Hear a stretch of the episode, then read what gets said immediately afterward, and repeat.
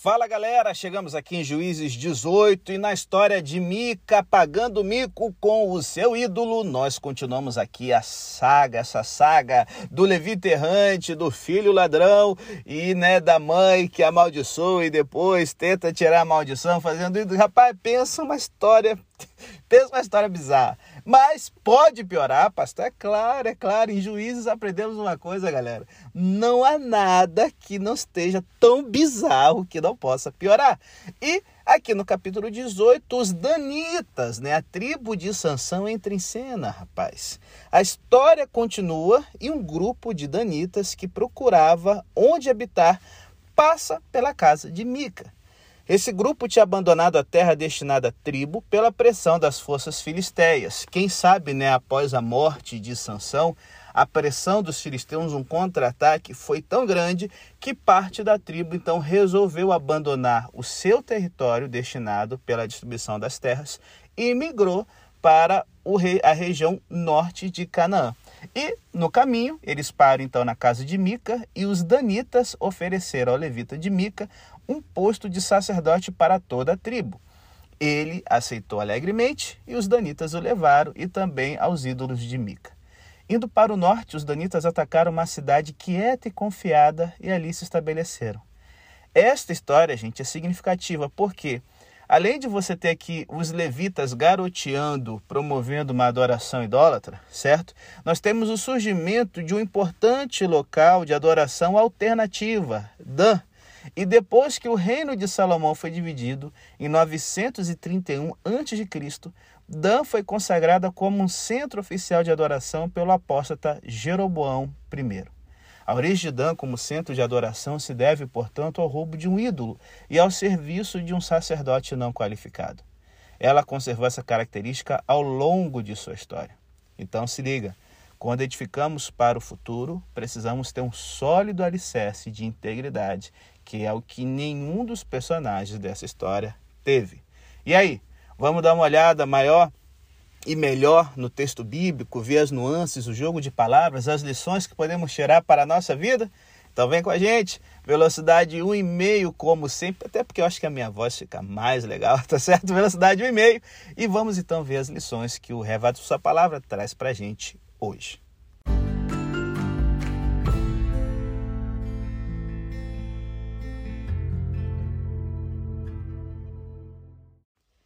Bom, galera, Juízes 18 observa que no tempo em que transcorre a história de Mica e o Levita, a tribo de Dan ainda não havia se assentado em seu território. O que nós temos aqui, então, é um relato de anticonquista, uma paródia bizarra da conquista sob Josué, o que situa essa história no período inicial do livro de Juízes, na mesma época que Otiniel e tal, e aí liga um alerta para a gente. Se essa história é uma história que está lá no início da época dos juízes, Sansão não é o último juiz, mas ele é um dos primeiros juízes, tá certo? Então, assim, o, o que a gente vai ver aqui é que os membros da tribo israelita invasora são descritos como ladrões, brutamontes e oportunistas. Eles não conseguiriam realizar uma missão realmente difícil, por isso atacaram uma cidade pacífica e vulnerável. Aqueles valentões que não conseguem encarar a gente do próprio tamanho e gosta de bater nos alunos menores e mais fracos. É, rapaz. Rapaz, é tão, é tão tenso aqui que, assim, na verdade, o, o, leitor do livro de Juízes se simpatiza com as vítimas cananeias que não eram israelitas. Os danitas, para poder é, construir o seu plano malévolo, eles enviaram cinco homens, dentre todos os da sua tribo, homens valentes, né, para poderem espionar a terra. Se você pegar um mapa da sua Bíblia e tentar observar onde estava a tribo de Dan e a parte mais ao norte, onde ficou realmente estabelecida a tribo, a tribo de Dan, a cidade de Dan, você vai ver que eles andaram um bom trajeto para poder alcançar esse novo lugar de assentamento, certo? E no caminho, né, uma das primeiras paradas foi a casa de Mica. Bom, o fato deles terem partido de Staol e Zorá cria um vínculo com a narrativa de Sansão. Aparentemente, como já disse, no tempo dessa história, a área tribal ainda não estava conquistada. Quando chegaram, e, e assim, só um detalhe interessante que a palavra de Deus fala que quando o espírito ele se apossou de Sansão, a, a primeira vez ele estava é, agindo na região de Mané-Dan, que significa o acampamento de Dan, o que dá a entender de que os danitas, no período de sanção, estavam mais presos ainda a uma fase de acampamento tipo os campos de refugiados em tendas do que realmente se estabelecendo de forma sedentária na agropecuária, tá certo? Na região destinada para eles. Essa referência na história de Sansão ao acampamento de Dan é importante, tá certo? Mostra que os danitas, eles não chegaram a de uma forma específica ter cidades muradas e um assentamento permanente na região destinada para eles. Então, quando essa galera, que os cinco espias, chegam na residência de Mica, eles reconheceram a voz do jovem levita. Talvez isso se refira ao sotaque né, típico dos judaítas na região sul. E como a gente já viu na história de Jefté, assim como no Brasil, haviam sotaques né, diferentes, características regionais entre as tribos. O levita, nesse momento, ele serve como intermediário e os encoraja a continuarem sua viagem em nome de Jeová, mas sem realmente prometer sucesso. Cara, que coisa inútil. Vou lá, vou em nome de Jeová. Sucesso? Mistério, mistério. Mas vai, vamos lá, Deus ajuda quem cedo madruga. É isso que tem para oferecer gente de coração dividido, galera. Então, assim, os cinco homens eles partiram da casa de Mi, que foram até a cidade de Laís, relativamente próxima de Sidom, uma cidade pacífica e segura, que ficava no meio do caminho das rotas comerciais entre Sidom e Damasco, dois centros comerciais importantes. No hebraico, a expressão uma cidade pacífica e segura literalmente significa que ela não temia uma palavra ou assunto na terra como possuidor de contenção. O que significa isso, meu Deus?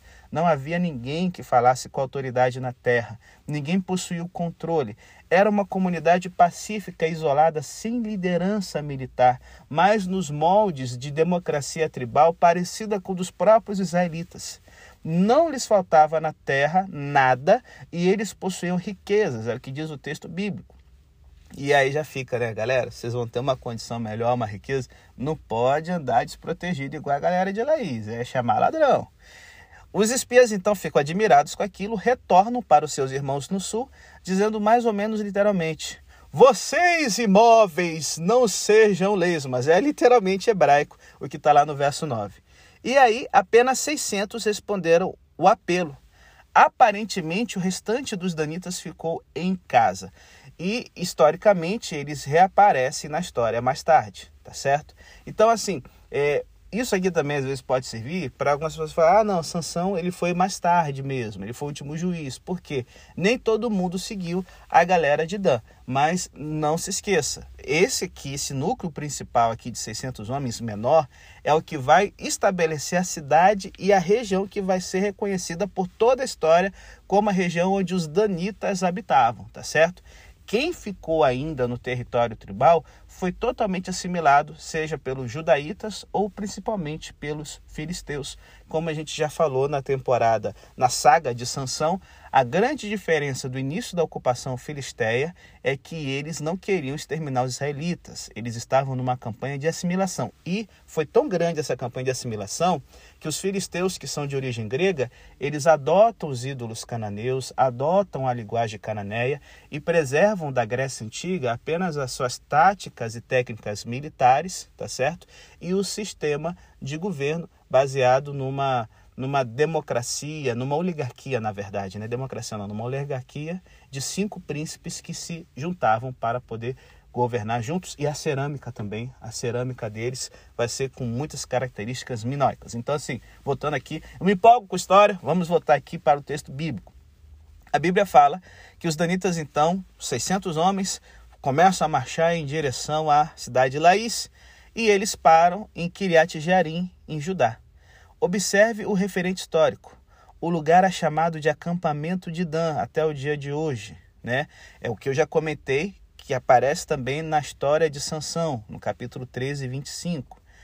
Quando é, Juízes foi escrito, esse nome ainda era conhecido. Então, aquela região do acampamento de Dan, Mané Dan, ficou registrado na história como tipo um grande campo de refugiados de gente que não resolveu entrar de cabeça na conquista do território tribal dado para eles.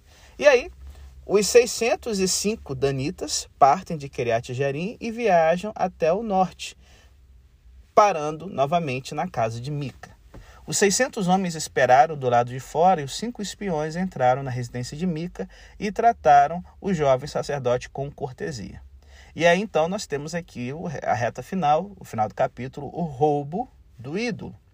Enquanto o levita, né, sacerdote pagão, conversava com 600 homens armados, os cinco espiões roubaram Mica. Eles fugiram com os seus ídolos, os seus sacerdotes e seus objetos de valor. Eles partiram, né, uma tribo miniatura completa com crianças e gado. E o jovem levita se juntou a eles com alegria, já que ele agora seria o sacerdote de uma tribo, um pai em Israel, não um sacerdote ali de Mica ali, né? É, gente, o equivalente aqui de Mica, gente, e do seu sacerdote seria o sincretismo religioso que a gente vê no Brasil e que você tem a, a, o terreiro de Macumba, né, o candomblé, misturando catolicismo com orixás e tudo mais, é mais ou menos o que está acontecendo aqui, tá certo? E em vez de ele ser né, o pai de santo de um terreiro de Macumba, né, de um terreiro ali de bairro, de família, ele seria um babalorixá com uma influência sobre uma cidade inteira. Então, é uma promoção, né? Quem, quem não gosta de uma promoção, agora ele estava feito na vida.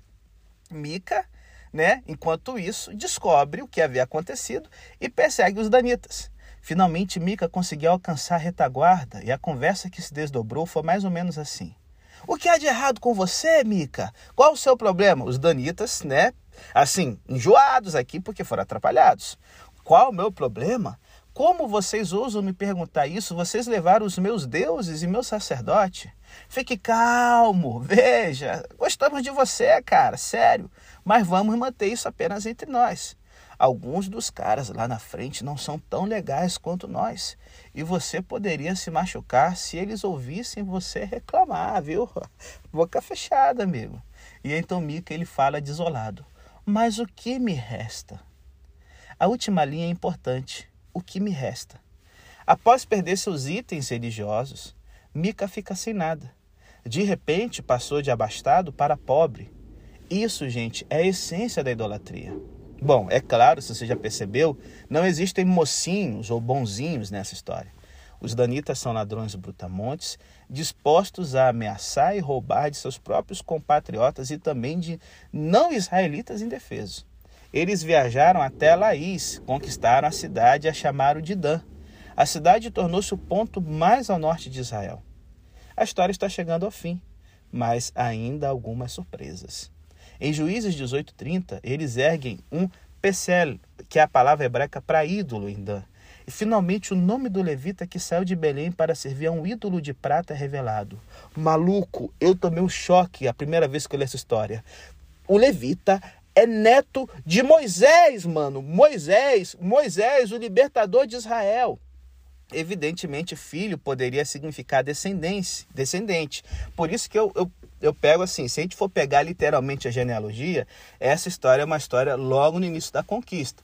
Se a gente, ah, não, a genealogia aqui não está querendo ser exata, só mostrando a, a descendência. Então você pode botar para um pouco mais tarde essa história aqui. Mas, mano, o pai do levita é Gerson. Gerson, que é uma palavra que significa estrangeiro né? Interessante. O levita estava em terra estranha e realmente levou a adorar de uma forma estranha Jeová. O pai do levita é Gerson Maluco, o filho de Moisés.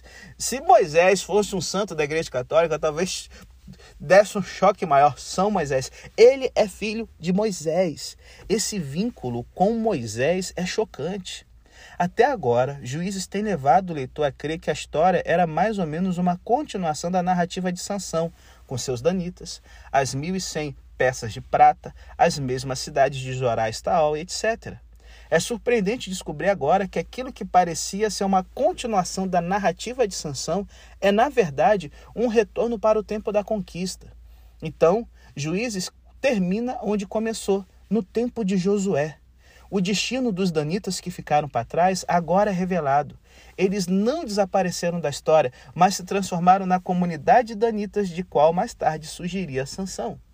Em todo caso, Israel, ou pelo menos o altar de Mica e a cidade de Dan, tem sido idólatra desde o início do seu assentamento. Esses dois locais são importantes nesse sentido, como discutiremos mais na frente. O altar dos danitas competia com o culto devido a Jeová, o tabernáculo em Siló até o cativeiro. E cativeiro aqui se refere provavelmente à destruição do Reino do Norte pelos assírios na segunda parte do século VIII, vários séculos após os eventos narrados nessa história. Essa referência temporal mostra que depois do cativeiro, Juízes continuou a ser editado. O fato de o tabernáculo ser anacronicamente chamado de Casa de Deus sugere que a redação atual data do exílio ou do pós-exílio. E aí, né? Por isso que você tem a, a, a edição original de Juízes termina com a história de Sansão na época de Davi, certo? Na época do exílio, a gente tem esses capítulos adicionais que mostram que, peraí, deu errado, mas por quê? Os levitas, incluindo a família de Moisés, a corrupção foi tão grande, a idolatria foi tão grande, que até a descendência de Moisés liderou Israel na adoração de falsos deuses. Meu Deus, pastor, o que tudo isso significa? Depois da vinheta, último bloco.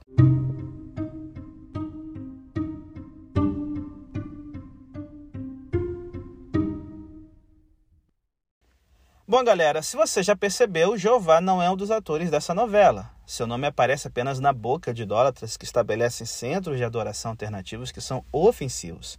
Mesmo assim, a narrativa pode ser analisada pela perspectiva dos juízes, a começar pelo seu significado como apologia a Davi. Né? Então vamos pensar aqui que a parte principal dessa história foi composta junto no tempo de Davi, em vez de ser no tempo do exílio.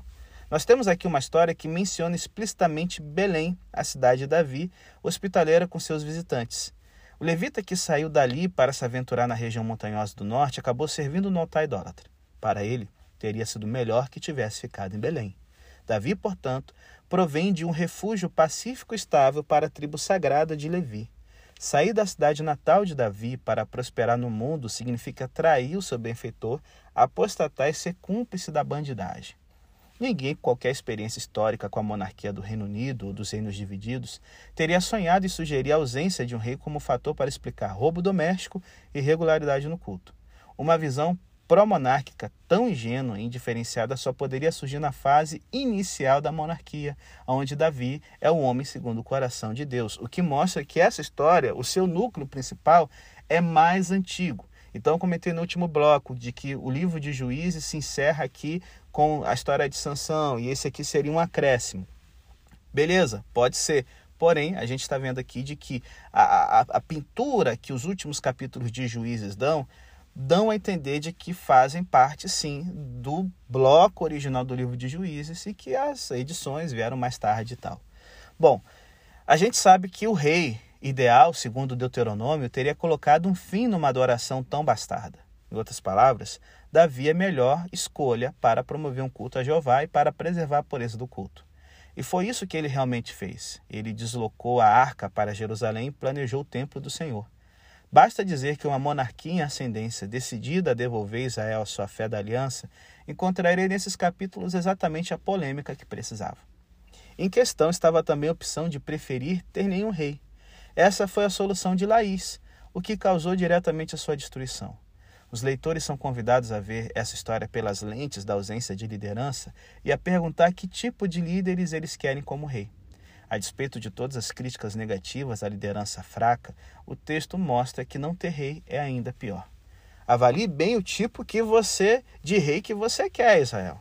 Então assim, esse episódio aqui, ele lembra também a negligência de Saul em relação à Arca da Aliança e que foi ele que assassinou os sacerdotes de Nob. Então, assim, o autor, redator de Juízes, pretendia estabelecer um padrão de caracterização por meio do qual seus leitores conseguissem avaliar o desempenho de líderes subsequentes em Israel, especialmente como retratados em 1 Samuel 1 e 2 e 2 Samuel 4.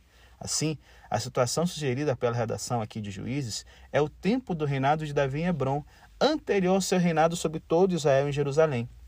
A intenção é convencer os seguidores leais a Saul a apoiar a monarquia de Davi, né, e a renovação de culto que ele está fazendo. Lembre-se também dos muitos vínculos entre Saul e Sansão. A história de Mica dá continuação à narrativa de Sansão em todos os aspectos, com exceção apenas do aspecto cronológico, e revela como a tribo de Sansão foi opressora e como ela propagou a religião falsa. essa má conduta dos danitas reflete o legado de Sansão? E se Sansão é retratado semelhando-se a Saul, isso é uma acusação voltada contra o legado de Saul? Lembre-se que eu já comentei aqui no podcast, o nome dos filhos de Jonatas, né, o filho de Jonatas era Meribaal, certo? Não Mefibosete. E é, Isbosete, que é o filho de Saul que se torna rei e entra em guerra civil com Davi, o nome original dele era Isbaal, o homem de Baal. Então, assim, Saul é um homem sincrético. Em algum momento da vida, ele e sua casa começaram a adorar Baal junto com Jeová. Então, assim, a dica é: almas sensíveis avaliem com cuidado. Qual candidato deve ser rei? Aquele que apresenta afinidades com os danitas ou aquele que vem de Belém? Só que a gente sabe, esse aqui é o contexto original do primeiro esboço, né? A monarquia, Davi e tal. Mas vamos dar uma olhada em como, é, é, da perspectiva do livro de Deuteronômio, essa história ela tem significado, né? Em várias outras narrativas de espionagem nas escrituras, e cada uma delas começa com Jeová lhes deu a terra, nós temos aqui uma falta que nos chama a atenção. Essa declaração não aparece em Juízes 18. Os danitas agem em dependência de Deus contra uma cidade pacífica. É interessante observar principalmente uma comparação entre esse cenário e Josué 2. Lá, os espiões chegam em Jericó e se hospedam na casa da prostituta Raabe. É interessante que os espiões danitas também têm uma casa de Raabe em Juízes 18 28, como que para encorajar os leitores a comparar os dois relatos. Mas se fôssemos procurar paralelos, qual seria a casa paralela à casa da prostituta? obviamente, seria a primeira e única casa que eles encontram, a casa de Mica. Assim, a casa de Mica se compara à casa de Raabe. Seu altar idólatra é análogo a um prostíbulo. Mica liderou Israel como prostituta de outros deuses. Isso se devia à falta de um rei. Um rei deveria proteger o culto. A partir do tempo de Salomão, a monarquia normalmente fracassou nessa tarefa. Isso vale especialmente para os reis posteriores do Reino do Norte, criticados especificamente pela narrativa de Mica. Após a morte de Salomão, as tribos do norte abandonaram a casa de Davi, coroando Jeroboão como seu rei. Mas Jeroboão temia que o povo do seu reino peregrinasse para o templo de Jerusalém. Lá, o povo faria seus sacrifícios e, tendo retornado espiritualmente para a casa de Davi, poderia voltar também politicamente. Então Jeroboão resolveu esse dilema estabelecendo dois centros de adoração alternativos. Ele fez dois bezerros de ouro e colocou um deles no sul do seu reino em Betel e outro no norte na cidade de Dan. O historiador aqui de 1 e 2 Reis chama isso de o pecado de Jeroboão, cuja perpetuação condena cada rei de Israel até o cativeiro. E, gente, a história dos ídolos de Mica é uma crítica a ambos os altares. Por quê? Segundo a história, Durante o tempo em que Dan foi uma cidade israelita, ela abrigou de forma infame deuses manchados com passado deplorável.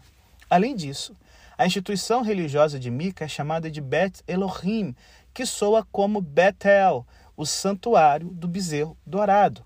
Na verdade, a casa de Mica era na própria Betel. É, o relato de Mica, gente, ele remete às origens desses altares. Eles começaram com uma maldição e um roubo eles são roubados outra vez. Além disso, os sacerdotes não levíticos foram nomeados ali. O Betel falso competia com a casa de Deus legítima em Siló ou Jerusalém durante toda a história de Israel. O culto genuíno de Siló refuta o culto falso de Betel. Há a verdadeira casa de Deus e essa coleção de quinquilharias pagãs. As reformas de Josias não só limparam o templo em Jerusalém e purificaram toda a Judá, mas se estenderam também à região que havia sido Israel antes do cativeiro assírio. Josias livrou a terra, inclusive do altar de Jeroboão em Betel. Um antigo texto que revelava as tristes origens desse altar não poderia prejudicar seus esforços, mas mostrar o seguinte: chegou a hora de fazer justiça. E assim, tem uma coisa interessante. É, muita tinta já foi usada para explicar o fenômeno singular em Juízes 18:30. Por quê? O texto diz Jonatas, filho de Gerson, filho de Moisés. Só que, em hebraico, Moisés é escrito com as consoantes M, S, H, porque em hebraico não tem vogais, só consoantes. Gerson é uma figura conhecida como filho de Moisés. Só que incluída ao nome de Moisés há uma letra N sobrescrita, igual quando você esquece de botar uma letra e você faz né, um, um acento circunflexo ao contrário e bota a letra por cima. Pois é, no, no texto hebraico existe uma letra sobrescrita em que a, o nome fica M, N, S, H. Em vez de ser Moshe, se lê Manaché. Essas quatro letras correspondem exatamente a Manassés, o nome do rei mais idólatra que jamais ocupou o trono de Davi. É por causa dele que Jerusalém foi destruída, a despeito das reformas de Josias. Talvez o N sobrescrito pretendesse lembrar o leitor de que os males cometidos por ele levaram ao cativeiro. Se esse for o caso, então N sobrescrito foi acrescentado em algum momento após o reinado de Manassés, talvez durante o reinado de Josias, já que pensar que um descendente de Moisés foi o, o, o iniciador de, o, dos dois mais bizarros cultos pagãos da história de Israel fosse algo que chocava. E a gente sabe que da história do povo de Deus, o que tem de líder que gosta de passar pano não é brincadeira. Só que o texto continuou a ser editado no exílio depois dele. E aí o pessoal, peraí, vocês botaram essa letra N aqui, só que a gente não vai deixar alterar a palavra de Deus assim, não. Vai ficar aqui a dica, né? Manaché, mas é Moisés aqui, tá certo? Então, assim, a história de Mica teve um significado especial para os exilados e para aqueles que vieram depois deles, que viveram sob as condições descritas em Juízes. Não havia rei Israel e todos faziam o que era certo aos seus próprios olhos. Alguns têm sugerido que o relato de Mica, em sua forma atual, data do exílio por essa razão. Em todo caso, os judeus no exílio haviam percorrido todo o ciclo de juízes, não tinham rei, não tinham templo e estavam sofrendo sob um opressor estrangeiro. Onde está o líder ungido para libertá-los? E é nele que nós vamos nos concentrar agora. Até agora, gente, o livro de Hebreus tem apontado para o tema da fé nas diferentes histórias. Mas, diferentemente das histórias de Gideão, Jefté e Sansão, a história de Mica não é mencionada em Hebreus. Na verdade, não há nada em todo o Novo Testamento indicando que a história de Mica poderia servir como analogia à fé salvadora em Cristo. Aqui nós temos a, a, a nata, o núcleo, a essência do loser. Aqui é a crônica de um fracasso. O sacerdote não guardou que era santo. Dan não conseguiu conquistar seu próprio território. Mica e sua mãe eram idólatras sincretistas que acreditavam que tinham Jeová no bolso. Como isso serve ao Evangelho de Jesus? Bom, uma das razões apresentadas para justificar o triste estado das coisas é que não havia rei. Se houvesse um rei fiel à aliança, é provável que nada disso teria acontecido. Assim, o relato recomenda um rei que observe a lei, que protege o que é santo e lidere Israel cumprindo os propósitos de Deus. Só que qual rei conseguiu fazer isso? Davi o fez, mesmo que de forma imperfeita e com reveses significativos mas que rei cumpriu completa e satisfatoriamente tudo que o texto sugere: liderar Israel naquilo que é certo aos olhos de Deus. Jesus, meu brother, me assista, é óbvio. Sem ele, é nesse tipo de caos religioso e político que o povo de Deus cai. Com Cristo como Senhor da igreja, o seu povo é santificado e se concentra em sua missão, cumprindo a grande comissão. O nome sagrado de Mica significava Micaiarro, se lembra? Quem é como Jeová. Jesus é como Jeová. É até mesmo a palavra é, significa Emanuel, Deus conosco. Ele cumpre o tabernáculo de Siló. Ele é o verdadeiro santuário de Deus encarnado, como João 2, 19 e 21 nos diz. É ele que desmascara a mentira de toda a falsificação. Jesus nasceu em Belém, cumprindo essa antiga narrativa davídica, identificando-se com a cidade de Davi, onde o povo conhecia Jeová e lhe servia. Jesus é aquele de Belém que servirá diante do Deus verdadeiro para libertar o povo da tolice e da idolatria, nas quais ele se encontra emaranhado, para que a maldição e o castigo de Deus não recaiam sobre ele. Mas você fala assim, pastor, e essa história para nós hoje? Bom, aí a gente encerra então o nosso podcast. A história de Mica é um estudo de caso de sincretismo religioso. As pessoas nessa história eram, de alguma forma, adoradoras de Jeová. Sem dúvida alguma, havia várias tradições vinculadas a ele, como a libertação do Egito. Mica sabia que Deus gostava dos levitas. Ele tinha alguma noção de pureza do culto. Os elementos de sua religião imitavam Siló, como por exemplo o éfode. Mas essa tentativa de criar o seu próprio centro de adoração se apoiava numa premissa errada, segundo o qual um adorador de Jeová pode fazer o que é certo aos próprios olhos. A esses equívocos religiosos de Mica juntaram-se ainda muitas transgressões da lei de Deus. Basta ver como Deus ajeitou os filhos de Arão quando eles fizeram um sacrifício que não obedecia aquilo que ele havia determinado em Levítico 10. A pergunta sobre o que os cristãos deveriam incluir e o que deveria excluir da adoração tem sido um ponto de discórdia por muito tempo. Aquilo que Deus não proíbe explicitamente é permitido, aquilo que Deus não ordena explicitamente é proibido. Devemos apenas cantar os hinos do inário no sábado de manhã ou podemos também cantar música contemporânea? Nossas músicas podem ser acompanhadas por bateria? Com que fundamentos essas decisões devem ser tomadas? Se as práticas da igreja são reacionárias em relação à cultura geral e não fruto genuíno de estudo bíblico sério, então essas práticas podem ser tão falhas quanto a cultura contra a qual reagem.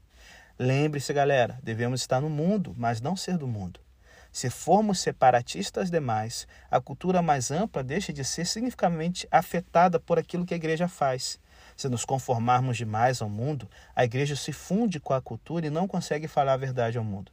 Precisamos mais do que apenas sabedoria para navegar entre os dois extremos. Precisamos da obra do Espírito Santo. Há muitos resultados negativos quando nos agarramos a uma forma de religião, mas negamos seu poder, como Mico fez. Essa é uma religião fraca. Ela pode ser roubada. Mico exclamou: E agora o que me resta? Um idólatra está fadado a cair, já que os deuses aos quais ele serve não são reais e não têm poder e sempre falharão. Isso vale para tudo em quem confiamos no lugar do Deus vivo e verdadeiro. Aquele que confia no homem e não em Deus, por exemplo, é como um arbusto solitário no deserto, comparado a uma árvore às margens de um rio, como Jeremias 17 nos lembra. Na verdade, seguir seu próprio coração e seus próprios é, e aquilo que agrada os seus próprios olhos no lugar de Deus já significa abandoná-lo. O Deus dos caldeus é sua própria força, como Abacuque 1,11 diz. Até os nossos apetites podem ser nosso objeto de adoração, como Filipenses 3 nos lembra. Cobiça e idolatria. Todas essas premissas falsas fracassam no fim. A força humana falhará. Nossos apetites, nossa capacidade de cobiçar nunca serão satisfeitos. Quando Mica perdeu suas divindades objetos de prata, ele chorou porque nada lhe restava. Nada? Ele não tinha Jeová? É isso que acontece com os idólatras.